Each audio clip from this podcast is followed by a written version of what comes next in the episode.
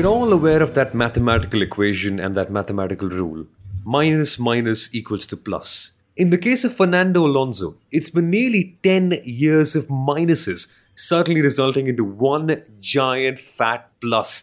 So big a plus, in fact, that at our event last night, where we hosted a big session at the Gigminx uh, Supercar Club screening in Thane, Mumbai, we had people doing shoeies to celebrate Fernando Alonso coming third. This is real. It is happening. Fernando Alonso has genuinely made a good career choice, and yeah, Red Bull Racing and Max Verstappen might have gotten a 1 2, but that keeps on happening. What's important is that our hero, our savior, is back, and Formula One finally has a supervillain once again. But it's so amazing to see Fernando Alonso happy, and that makes everyone here at the Inside Line F1 podcast happy. So let's introduce everyone, of course, on the show right here. Firstly, I'll start off with myself. My name is Somal Arora. I'm the host of The Driving Force and also the Indian Racing League broadcasts on Star Sports. And Joining me is firstly Sundaram, F1 stats guru, as you know him on social media. His stats has been have been read out by Crofty on the Sky Sports broadcast and retweeted by the best driver of yesterday, Fernando Alonso. And of course, we have Kunal Shah, the former marketing head of the Aston Martin Aramco Cognizant Formula One team and its old guys when it was Force India. And of course, he's now an FIA accredited journalist for the Viaplay network. And it's just happy days, Kunal. It's it's just amazing to see Fernando Alonso happy. It's it's like the world can't handle it. There's just too much positivity, and he's dumped all that positivity for negativity on Alpine and Esteban Ocon, who had so many penalties. It's I think it's more than just happy days. These are ecstatic days because all along we used to wonder what would happen if Fernando Alonso has a competitive car when Verstappen has a competitive car. Of course, when Lewis Hamilton has a competitive car and so on. And he now has a competitive car. And we actually saw what he could do on track. We, we of course, up until now, were seeing what he was doing in the media sessions and playing it down, playing it up, and so on. But we finally saw what he could do on track. And my feeling, my prediction is that 2023 doesn't matter who's going to be the world champion, whether it's a Lewis Hamilton or a Charles Leclerc or even a Max Verstappen or maybe even Fernando Alonso, who knows? The most popular driver is going to be hands down Mr. Fernando Alonso. I mean, the way he was driving on track yesterday, he was literally owning every piece of tarmac. He had his Aston Martin car on. He was owning every rival. And you know, some some things that stood out for me the most was that the Aston Martin car was actually slower on the straights, which is why they couldn't pull off all the moves in the DRS zones. So he technically had to work harder into making those overtakes and, you know, pulling those overtakes off at turns 9 and 10 predominantly on Hamilton and then Carlos Sainz because hey that's where he had more grip and hence more pace. So all in all fantastic start for Formula 1 not the most exciting of races if you were to put it that way given that Red Bull cruised on you know to victory on a Sunday drive. But we had a fourth team challenging team number two and team number three from last year. But most importantly, Lando Norris six pit stops in the race. What was McLaren doing?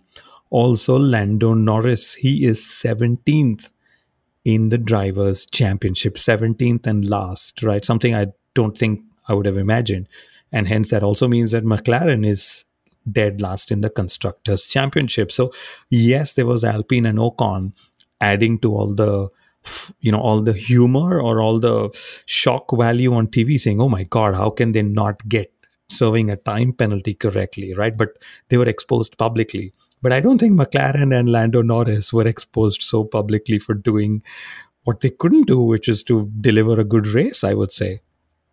Sundaram every one of alonso's old teams had a bad day Ferrari had an engine problem. Alpine were absolutely crushed with Ocon. And look at McLaren. It, it, it's just the International Fernando Day. It's just meant to be. that's a nice. That's a nice one there.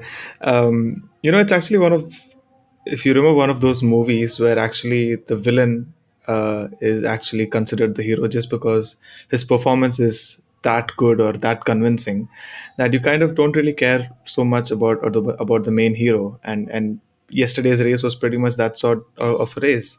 I mean, the, the first movie that I can actually think of is The Dark Knight, where Joker's performance was was so convincing that you could you can probably uh, argue and say that he was the star of the movie, and that is pre- exactly the case that happened yesterday. The anti-hero actually went on to become the hero, and and like Kunal mentioned, it probably wasn't the most exciting of races. We had 22 overtakes, uh, out of which Alonso pulled three. Um, but yeah, he, I think he actually did make the race. Otherwise, if, if not for that, we wouldn't really be having. Uh, uh I mean, I mean, we were not having a great race anyway. There's very little uh, to talk about it. But yeah, he he was the top of the town yesterday. Actually, that brings us on to a very interesting question that we should all discuss for a little bit. It's it's about Fernando Alonso's chances on the podium if Ferrari wouldn't have had that engine failure with Charles Leclerc. Because we know that Carlos Sainz was struggling with degradation very badly to a point where he didn't even bother to fight. But also with Leclerc, it's kind of interesting, isn't it, Kunal, that he had a decent bit of pace and eventually, had he not had that problem of his car or with his car, Alonso wouldn't have been there. So it's not completely happy days because they know they need to get some work done in terms of qualifying as well. And the interesting part is it could only just get better. I actually beg to differ. I think if uh, okay, let me let me put it this way: if Leclerc hadn't had his power unit failure, right, we would have enjoyed an Alonso versus Leclerc battle. I mean, Fernando Alonso taking the fight to a Ferrari and a Charles Leclerc, he did that to Carlos Sainz. So technically, I think it would have still been an Alonso podium it would have also meant one more overtake. So Sundaram would have then said we would have had four overtakes for the podium position. And to me, uh, I mean, let's let's turn this around. You know, it's like a mix of everything. Fernando Alonso actually had a bad start, and that's what gave us a good race, right? But what the bad start robbed us of was Aston Martin and Fernando Alonso's genuine pace against the Red Bull racing cars. So he was 30 odd 30 plus seconds off. Had he run a normal race, which would have been even more boring, if I could turn term yesterday's race a little boring, uh, you know, he would have probably been would he have been closer to the Ferrari, to the Red Bull cars? God knows, you know. But clearly, nobody would have taken the win and the one two away from Red Bull. I think their advantage was just so much more, right? But to see Aston Martin walk away with a podium, second fastest car, Fernando Alonso in the championship, top three, all of those, you know, feel good stories was was pretty, pretty fantastic. And, you know, uh, I wouldn't be surprised after seeing what we saw in Bahrain if people were to ask, oh my God, is Red Bull going to win everything in 23 and will Verstappen be the champion? Now, the truth is, there are two things to consider. First, which pretty much every driver on the grid and every team has said that Bahrain is an outlier. The rear limiting is one of the reasons why uh, you know it's it sort of stands out, which is why pecking order in Bahrain doesn't mean it could be the same pecking order for the next 22 races, right? So that's one part. The second part, of course, is the in-season development. I mean, it, just to qualifying for Toto Wolff to say we need to scrap this concept, right? Uh, we also saw that Leclerc gave up on a qualifying attempt uh, so that he could save an extra set on race day, which sort of worked for him because he jumped Perez, right? But we always kept asking through all our previews, and it not just us, pretty much everyone. What was the question? How much uh, lighter on fuel is Aston Martin, right? Is their pace genuinely as fast as it was in testing. The truth is now it's it's shown up that Aston Martin was genuinely quick. Now the question is going to be turned: Can Aston Martin keep developing their car as fast as Red Bull and Mercedes would? And do they have the depth and the resources and the bandwidth to do that? I think it's too early, but maybe we should stop asking that question as well, and maybe some point just accept it's going to be four top teams in 2023 and not just three top teams in 2023. So that's just where where I am, and let's see how it goes. Wait, which is the fourth one? I, I didn't get it. I was waiting to be challenged. Yes, so we of course have Red Bull, we've got Aston Martin, then we've got Ferrari or Mercedes and Mercedes, depending on how you see it. But the first race of the season actually proved a few things. You know, Toto Wolff saying Mercedes' concept is wrong and needs to be scrapped. Ferrari, of course, had their reliability issues. So two teams have literally been pulled out. That just then leaves Aston Martin. So let's really hope that they're able to keep up with the pace of development to keep delivering a fantastic season for us. I have an interesting question to put forward. Considering Toto Wolff and I think George Russell also mentioned that the team has to change their car concept. Just take a look at the other t- three teams Red Bull, Ferrari, and Aston Martin. They've gone ahead with a certain car concept, they've done testing, they've done one race with it. Now, if Mercedes actually changes their concept for the rest of the season, do they have enough data about it already? Because they've not used all those parts in preseason testing. So, can they actually be considered as a front runner or a top four team? I, I would say, you know, when it comes to in season development, a lot of Mercedes' plans would have already been made because even before the first race of the season, people were waiting for when is the next big upgrade coming. And everyone also talks of the budget cap, but let's remember under the budget cap, Aston Martin actually made a concept change last year and hence concept change this year as well. So Mercedes knows that they have to figure a way to make it work. Otherwise, they will be fourth or even fifth if things really go off, uh, you know, in in in 2023. But another caveat: these 2023 cars have only been driven on the Bahrain circuit, the Sakhir International Circuit. So that's another thing to keep in mind that teams don't yet know how their cars and their packages will stack up at some of the other circuits and pretty much every other circuit has its own challenges like Fernando Alonso said that if they are quick in Jeddah and then they are quick in Melbourne, then they, then he will say we're going to have a good 2023. So up until now, 100% utilization, pretty much if you keep the filming days aside, and filming days are on different sets of tires and so on, right?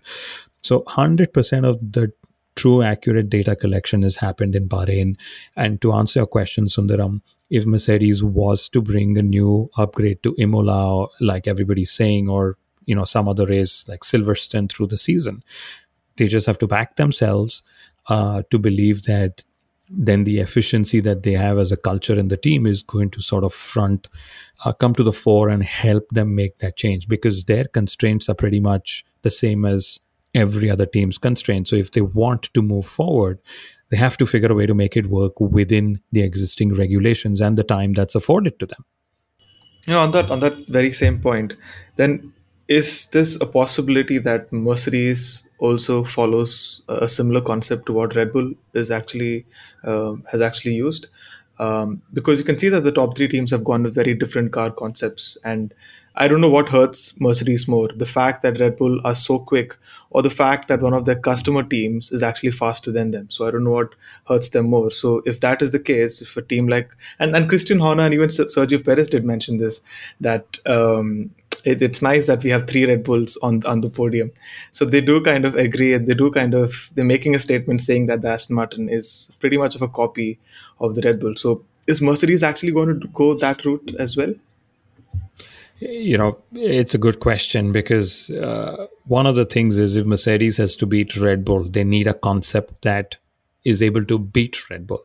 Now, can that come with the same concept? I don't know. I'm not the tech expert. Maybe we should get Craig Scarborough on the show again to ask what exactly Red Bull needs to do. But coming to what you said about what sort of hits or what pains Mercedes more, is it the fact that Red Bull is so quick and they're not, or is it the fact that a custom customer Mercedes team in Aston Martin is quick? I'm going to add a third element to that. They actually had one of their cars beaten by Lance Stroll as well. And Lance Stroll, I mean, I'm not taking anything, I'm not adding anything to the talent or what he can do. I have always taken it away. So maybe it's, you know, the season is going to be about him proving me wrong of all the people. I'm completely irrelevant in his life, but yes. Uh, but, you know, the, the, the fact is, the Strolls have hired a two-time world champion, a podium finisher, etc., etc., but also one of the best PR voices to help amplify Lance's position in the sport. I mean, the race ended. Fernando thanked the team. Next radio message was to say, But guys, Lance is my hero. So this is great publicity and PR for Lance Stroll as well. It feels wrong. Uh, uh, not Lance Stroll doing well. That doesn't feel wrong. I think we should give out a serious word to what he's done, driving with a broken hand and just having such great pace I think that's when you know the Aston Martin really is a good car. When Lance Stroll, okay, he's good, but with a broken hand, can do so much. But uh, th- this Fernando optimism just confuses me. It's like you know the bubble is going to burst at some point. It's all just coming together. It feels unreal in a way, isn't it, Sundara? That Lance Stroll is his hero and he values Lance Stroll's feedback so much and he's a world championship material driver. But when will the fake quotes end? it's, it surely is too good to be true, right? And if I was in Fernando Alonso's place, or if anyone else for that matter was in his place, and he's getting paid the money that he is, and if he has a fast car, I will literally say anything that the boss wants me to say, even if that means praising Lance Stroll. But but the interesting fact is something I've actually done something. I've actually done something for the very first time yesterday, which is actually cheer on Lance Stroll when when he was um, battling with uh, George Russell, because that's something that I've never done. And when I did it, that felt really wrong. And probably that's not going to be the first time this year that I do that. Um, but but yes, I think Alonso uh, going on and saying that he uh, Lance is his hero. I think one thing is commendable: the fact that he was probably supposed to return only in Australia, and he's actually done a, race in the first in the season opener. It, it is a very commendable feat that, despite having broken wrists, he's actually gone through a full race distance and finished P6. The other the other thing which was probably running in his in his mind is the fact that we actually have a good car, and I don't want to miss out on three races and drop further down in the standings. If I have a fast car, I want to drive it. Well, Leclerc also seemingly had a fast car. He couldn't drive it a lot. It's amazing how the problems are back again. I think the moment that happened, Kunal, I was just thinking the more things change, the more they stay the same. But what's interesting to me is what Fred Vasseur has said in the media once that DNF actually happened. Because I expected him to say, oh no, this is not ideal, this is not Ferrari, we'll come out there and fix it. But he just basically said, wait and watch. It's the philosophy that changes, not just the overall parts of the car. It's a minor problem that hampered us today. But what I'm here for is not these tiny things. Hmm, good body language. I, I I like Fred Vasseur in that regard, but it quite clearly still is a car that was developed in the Binotto era, right? So I, I think the good times are yet to come. But I, I wonder how many times we've all said that in the good times have never arrived. So I, I don't even know what to think about it at this moment. They, they, they need Vijay Mallya to lead the team. That's when the good times arrive. He's the emperor of Oh. good times for all you Kingfisher drinkers, right? But uh, no, I mean, on a more, more serious note, Ferrari, everything has changed, or lots of things have changed, but still sort of seemingly the same. You know, Charles's car fell apart on the opening lap in Q1, which was a bit of a surprise. And not one, but two parts flew off. Then you know they held back for one extra set of new tires softs for the race which helped because like i said before leclerc could jump perez at the start. But let's also put it this way. You know to do that ferrari did not permit leclerc to go for a pole lap in q3 so technically they robbed us of a pole fight at least something that we saw a lot of last year so if ferrari are not going to come to the battle on sunday and hence also not going to land up in the battle on a Saturday. I really hope there's somebody out there who will end up challenging the Red Bull Racing drivers, right? But it was another thing. I mean, apart from you know Leclerc's engine giving up, Carlos Sainz actually said the car is still bouncing too much. Something you would expect the Mercedes drivers to otherwise say, not because it's a Mercedes, uh, not because uh, of any other reason, but Mercedes sort of faced issues with porpoising more than everybody else. So I can just hope that Ferrari actually have something in the back to pull things out because there was this whole talk of they have a Sunday car and not only a Saturday car and so on.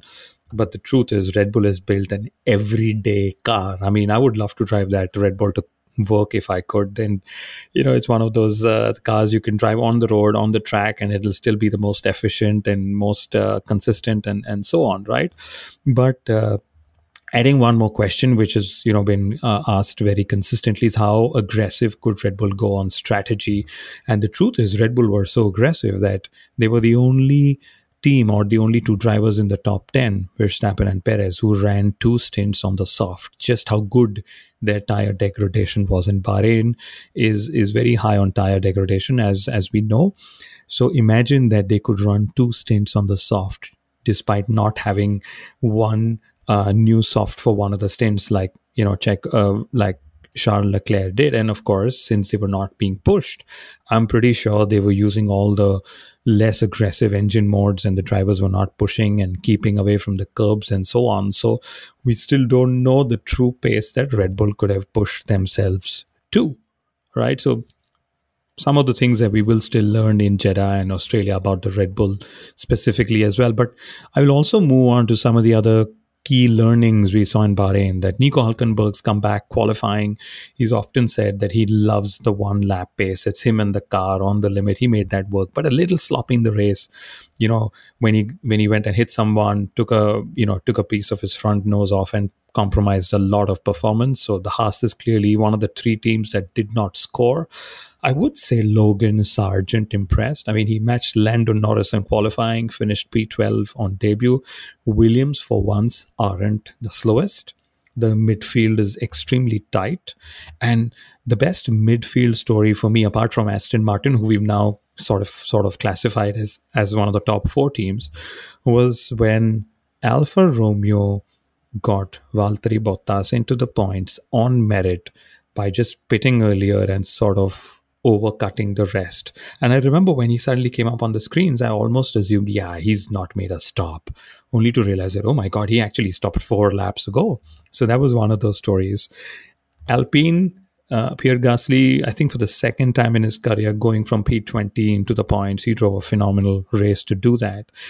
And clearly, the last team that I don't think we have much to talk about is McLaren. I mean, God, knows what happened. I mean, Oscar Piastri needing a steering wheel switch after which he couldn't restart the car. Lando Norris, six pit stops, the only driver to use all three tire compounds in the race. I think we will know more in Jeddah what was happening, but clearly a weekend to write off for McLaren as well. I, don't even know what to say about that weekend at the whole day, but it, kind of is good that Oscar Piastri gets to be away. But it's funny. I, I don't know what will be happening in the Alpine garage at this moment in time because if you watch Drive to Survive, you know how much they hate Oscar Piastri now. That they've been absolutely slandering that little kid left, right, and center in that series. And now just to watch him, and uh, it's funny, right? Because in one point of view, you can say, oh, well, it's amazing that his team have been absolutely dead last, no pace at all, steering wheel change. And we saw that car reboot up like a Windows PC in the middle as well. And then again, on their part as well, they absolutely had the most chaotic race ever, Sundaram. How do you get how do you get a penalty for not serving a penalty correctly? That and then get another penalty on top of that. It's it's as many penalties as we saw between the Argentina and the uh, France final match. Essentially, it's just so chaotic. That just isn't how it works.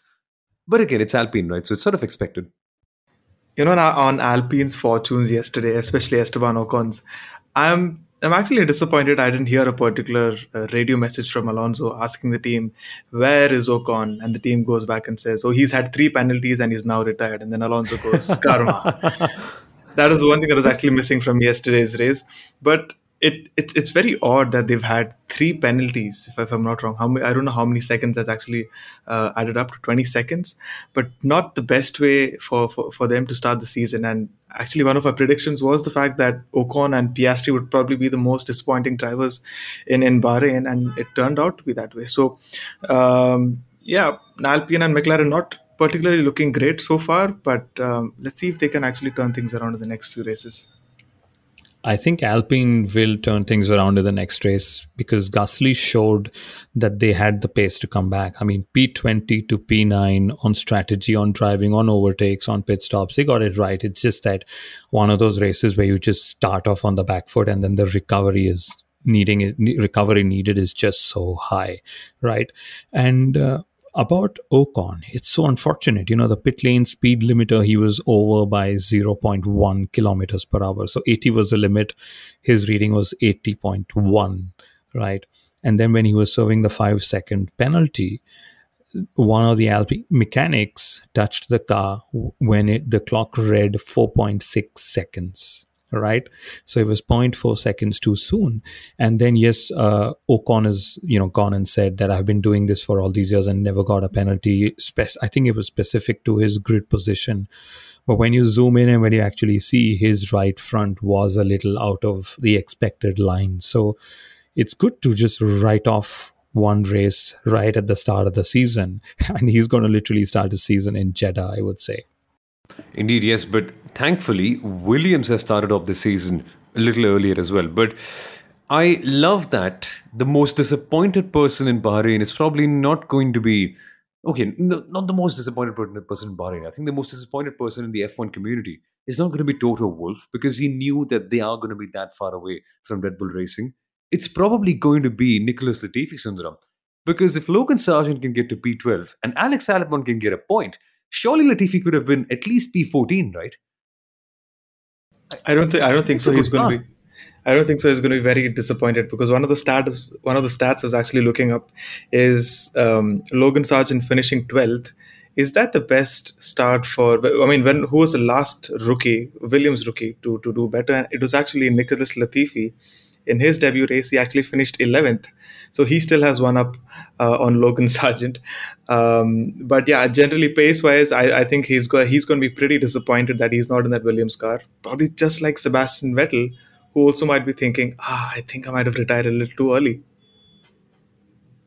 Indeed, yeah. But uh, it's amazing that Alex Albon was able to pull out that good of a race even when conditions weren't quite favoring them. So it's good to see mm-hmm. the likes of Williams also get in there and also the fact that we have other teams like Alpine generally showing a touch of pace and Alfa Romeo clearly, clearly being an ace above the rest in terms of strategy. But in terms of final notes to add for the race, Sundaram, just what have you got in mind? just how do you look at the Bahrain GP? Um, a good start to the season, I would say. I think it's been a good start to the season. Um, and the one thing that really interested me the most was was the podium actually, because we've had three drivers, one of them in their 20s, one of them in the 30s, and one of them in the 40s, uh, which is pretty unique, I would say. But also, the last time we actually had that was in Qatar 2021. Alonso was still in his 40s, Hamilton was in his 30s, and Verstappen uh, was in his 20s and this is something that you don't tend to see a lot. It, it probably last happened in the 1990s or 80s before that. Yeah, wait for the next decade, and Alonso will make that 30, 40, and 50 as well. but it's amazing to see what's happening with Aston Martin, and more of that will be coming for the Jeddah GP as well. So, thank you so much for listening to our review for this episode, ladies and gentlemen. And we will be back rather soon with the Saudi Arabia GP preview and a couple of really special episodes in